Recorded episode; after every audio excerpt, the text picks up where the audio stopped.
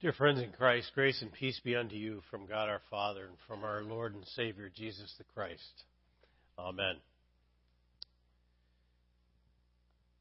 So we have two men, shipwrecked, stranded on a desert island. One is cheerful and upbeat. The other is nervous and downhearted. And the second man speaks first. He says, "Why are you so happy? Don't you know we're never going to be found? It's miserable here. We're going to surely die in this God-forsaken place." And the first guy says, "Cheer up. We'll be fine. My annual church commitment card is due next week. And my church always manages to find me."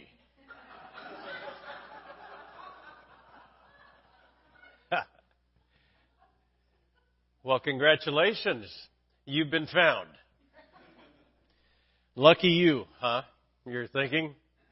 Just that time of year when you grin and you bear it, belonging to a church, kind of an unfortunate necessity, having to hear about giving. And if you happen to be a visitor today or new around this place, you could be a little worried, thinking, I wonder if this is what they talk about all the time. Maybe you're already squirming in your seat, thinking, oh, all right, I can stand it once a year when we have to go through this, when they comfort the afflicted. And instead, my church starts to afflict the comfortable. In our two lessons for today, we have two very different pictures of two very different people. One is a group of Christians in Corinth who love to give, who have a reputation in that part of the world for the offerings that they took on behalf of other people. They were known for generous giving, crazy kind of giving, way beyond what anyone would expect. And the other picture is a sad one. A very rich and blessed young man who walks away from Jesus, having been asked to give that which he was unable to give. That is, to give it all. And so he walks away downcast and sad and disappointed. In the first lesson from 2 Corinthians 9, Paul tells the congregation in his appeal for a special offering to be distributed to the needy in Macedonia. He says, each one of you in this special offering should decide what you want to give. And don't give reluctantly or in response to pressure, because what God loves, Paul says, is a cheerful giver. Actually, the word is hilarious. God loves a hilarious giver. And so I want to preach this morning in the spirit of Paul's note to the Corinthian Christians. His words about generous giving with good cheer. His words about giving ridiculously, hilariously. Now, I don't know about you, but for me, late night TV has never been the same since David Letterman stepped away. I miss his kind of self-deprecating, satirical sense of humor. So this year I was thinking about our stewardship emphasis, and I thought it would be fun to pay David Letterman a little homage and create my own top 10 list. So that's what you're going to get this morning. Here it is. My top 10 reasons not to give to your church. That's right. So here we go in descending order. If we had a drum roll, we would have that too. Number 10, you may not want to give to your church if you're broke. If you're busted flat, nada, you got nothing, don't give. Because earlier in the same letter, Paul reminds the church in Corinth we're to give out of what we have. So if you got nothing coming in, you have no resources, well, then what are you going to give? Now notice it doesn't say give out of what you have left over. First fruits giving. Giving first for the kingdom is what the Bible teaches about it. Giving off the top. Some of us who practice this kind of giving call it dangerous giving. Because we're not giving from leftovers, but rather it comes out of the same pocket you use to pay the mortgage and buy groceries and make your car payments and buy gas and doctor visits and fast food and Starbucks. It's truly an act of devotion. It's stepping out in faith. It takes discipline. Just like anything in life that takes discipline. Anything that we value. Raising children, that's an act of faith. Exercise, prayer, worship, it takes discipline. So too giving takes discipline. There's nothing here or anywhere in Scripture that says you substitute your good works for good giving.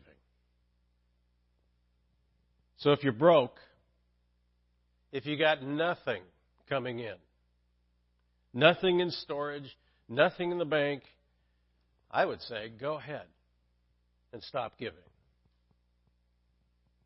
Number 9. You might want to not give to your church if you believe it all belongs to you and it's all better off in your hands anyways. Good stewardship begins with the conviction that all that we have, like I was talking with the kids, all that we have, all that we are, belongs to God. God has entrusted to us what we have, what we receive. God has given us those things to care for, to enrich our lives, and to bless the world. Now, surely you've likely had a hand in making that what it is. But while you've had a hand in it, God's had both hands on you. Number 8. You may want to stop giving if you're tired of Jesus meddling in your financial affairs. See, Jesus is a meddler. I have a picture framed in my office that I've had through the years. It says, Jesus and his troublemaking go merrily along. I was calculating things this week. I had time to do it. Faith, the word faith, is mentioned 246 times in the Bible. Hope is mentioned 185 times. Love is mentioned 733 times in the Bible. And giving is mentioned 2,282 times in the Bible. So apparently it's of some import and concern for those who would follow Jesus. Now, why is it mentioned so often in the Bible? Well, I think it's a trust issue. You don't have to break the bank, do you? For faith, for hope, for love. But sacrificial giving? Yikes. Listen to this little nugget regarding the subject from the prophet Malachi, the very last book of the Old Testament, chapter 3, verse 10. This is what the prophet says the Lord is saying to the people of God. Bring the whole tithe, 10%, into the storehouse. That was always at the temple. That there may be provisions for the people of my house. Test me in this, says the Lord Almighty, and see if I will not throw open the floodgates of heaven and pour out so much blessing that you will not have enough room for it all. Test me in this.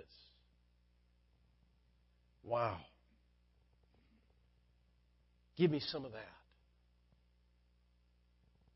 That's the kind of blessing I want in my life.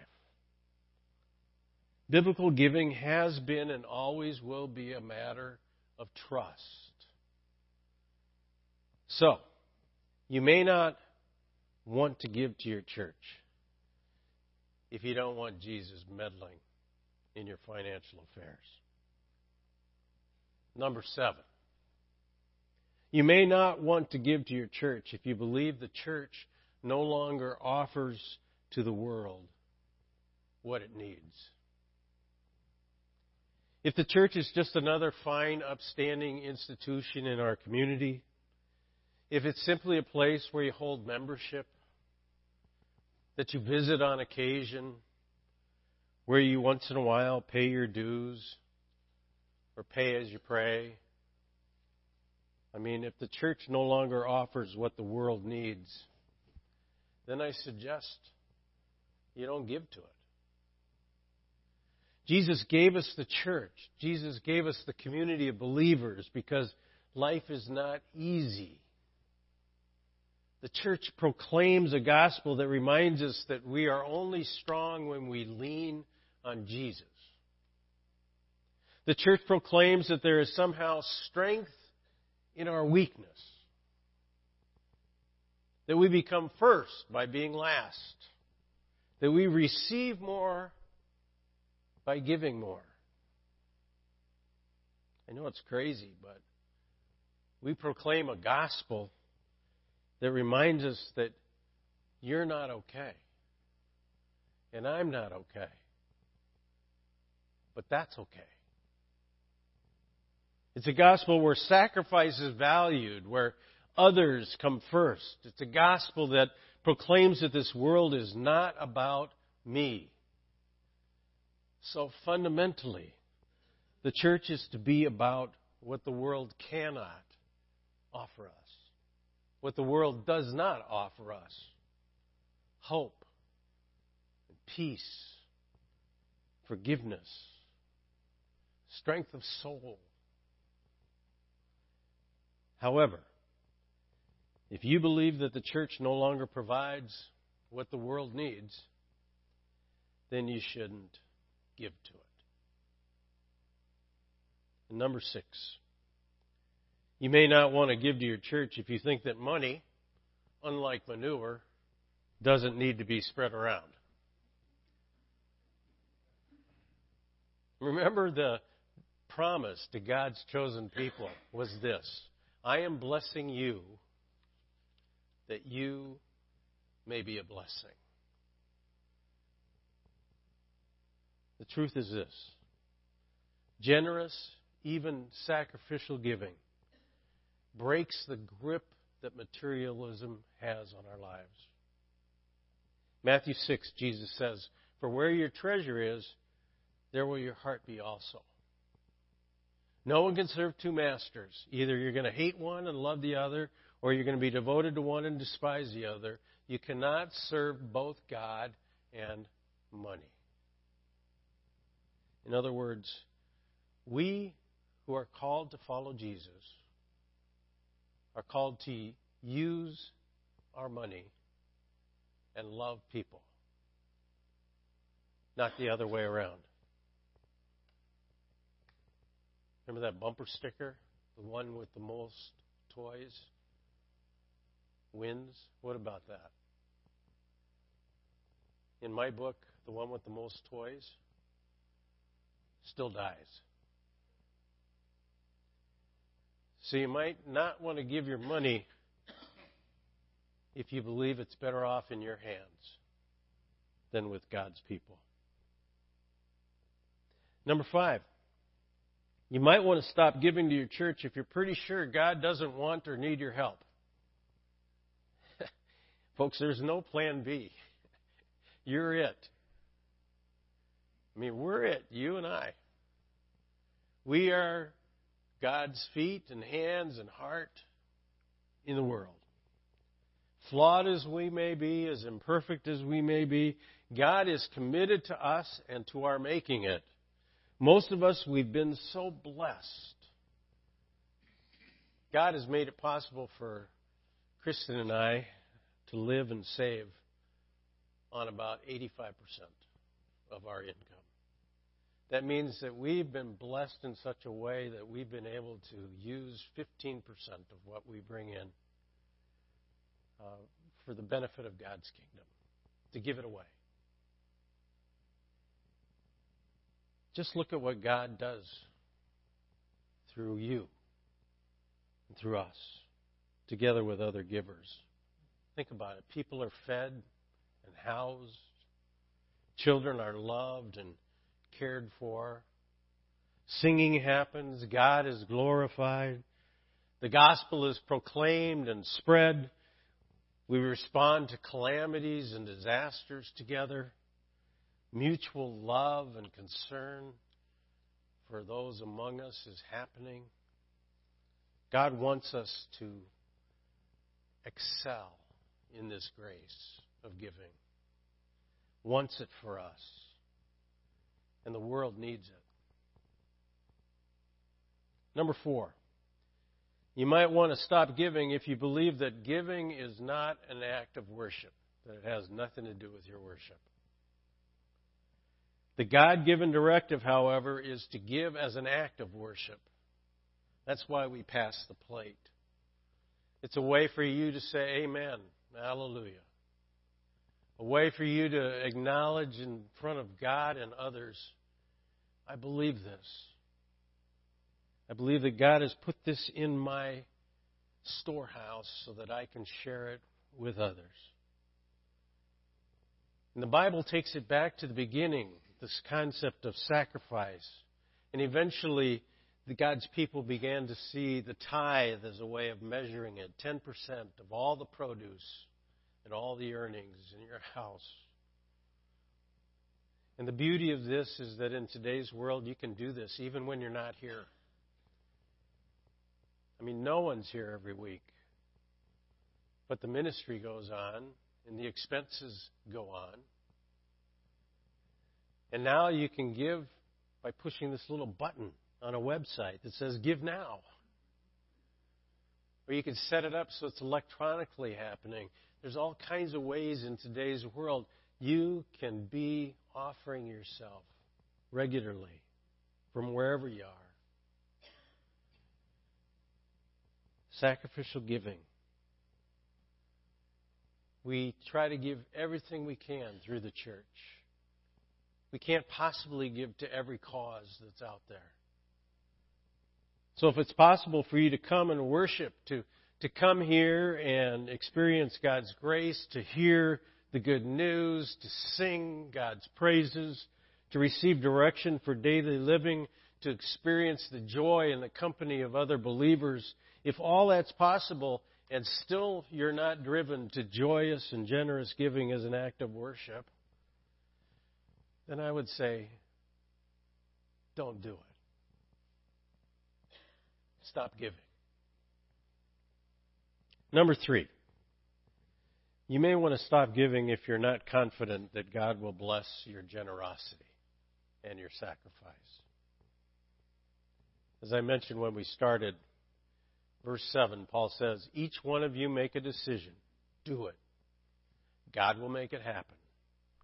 In verse 8, he says, God will provide generously all that you need. You'll always have everything you need and plenty left over. And remember what God said through the prophet Malachi. Test God on this promise. I remember this woman really well. Her name was Elsie. She was an 87-year-old widow on a fixed income. And she came to me after church one morning when we'd focused on stewardship. And she whispered to me, she gave me a hug and whispered in my ear that she could increase her giving by $1.70 a week. She'd gotten an increase in her Social Security check, and she was so excited. Now that is being faithful. That's hilarious giving. Folks, trusting God is not playing the lottery. God will bless sacrificial giving. Number two, you might not give to your church if God no longer has a claim on your life. Does the reality, does the largesse of God still grab you? Does the reality of God hold you tight? Do the promises of God and the fullness of God, does it command your attention? You know, as the pastor, I'm the leader of a faith movement, not the manager of a financial institution, and not the curator of a museum. We are disciples of the Lord of history, not an organization of do-gooders. If it feels like God doesn't have much of a claim on your life, let me suggest a way back. If we're to believe the observation of Jesus in Matthew 6, where your treasure is, there will your hearts be also. Apparently, a way to reconnect with God and God's priorities is to let your wallet lead the way. That could be the beginning of reconnecting with God. Let your wallet lead the way, because where your treasure is, that's where your heart will be also. So if God is no longer an important resident in your life, more like a casual visitor, then you probably shouldn't give. And number one, you might want to stop giving if giving is a chore or if it makes you sad. Remember that God loves a cheerful giver. God loves a hilarious giver. Remember that sort of picture in your mind of that child of Samson in the offering plate. That was such a great lesson for me when that 7th grader did that at the retreat. Stewardship's not about the money. It's what it represents. It's what it makes happen. So if giving is a pain in the neck for you, or if it makes you sad or upset, just stop. Walk away like the rich young man in the gospel today. So there you have it. Those are my top 10 reasons to stop giving to the church. You made it through it. If this list doesn't have you thinking, or if this list hasn't convinced you to stop, then let me suggest you try this. How about giving until it feels good? Until the amount just cracks you up. Make that kind of a commitment this year. While you're thinking about it, I'm going to give this next year what is hilarious. That's right. I'm not preaching this. I know it from experience. A generous and sacrificial offering makes you feel good. It's hilarious. There's a joy, there's a satisfaction in knowing you are giving all you got. God promises to bless that kind of giving. And this church, we could use it. May it be so among us. Amen. Glory be to you, Heavenly Father, through Christ our Lord, who with the Holy Spirit reigns eternally, one God, now and always. Amen.